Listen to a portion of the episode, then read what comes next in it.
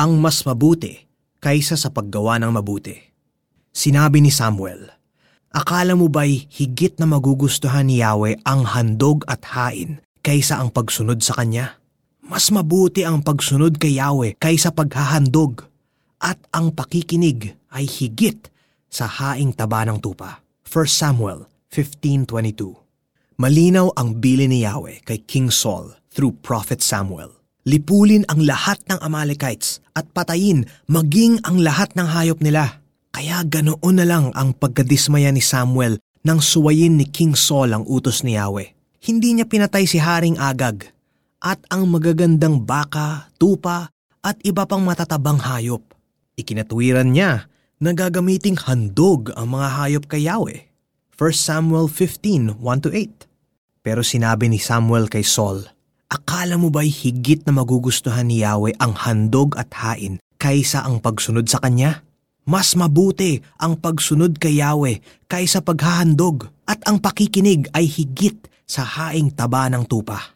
1 Samuel 15.22 Sa unang tingin, mukhang noble naman ang purpose ni Saul sa hindi pagpatay sa kanyang enemy at mga hayop nito.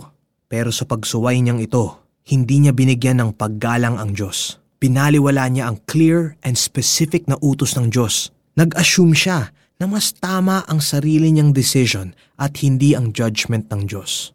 Kung minsan, gumagawa tayo ng mga bagay na sa tingin natin ay mabuti o magbibigay ng honor sa Diyos.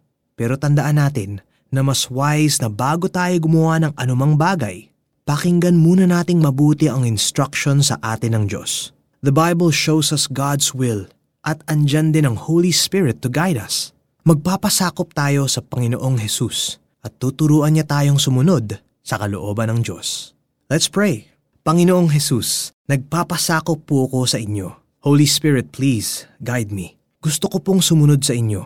Tulungan niyo akong maging sensitive sa inyong leading at bigyan po ninyo ako ng pusong bukas sa pangaral at masunurin sa inyong salita.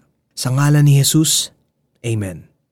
For our application, as you pray and read the Bible, bantayan kung may mababasa kang instruction ng Panginoon. Spend some moments of silence at makinig sa still, small voice ng Holy Spirit. Ipapakita niya kung paano mo ipapamuhay ang utos at habilin ng Diyos na mababasa mo. Sinabi ni Samuel, Akala mo ba'y higit na magugustuhan ni Yahweh ang handog at hain kaysa ang pagsunod sa Kanya?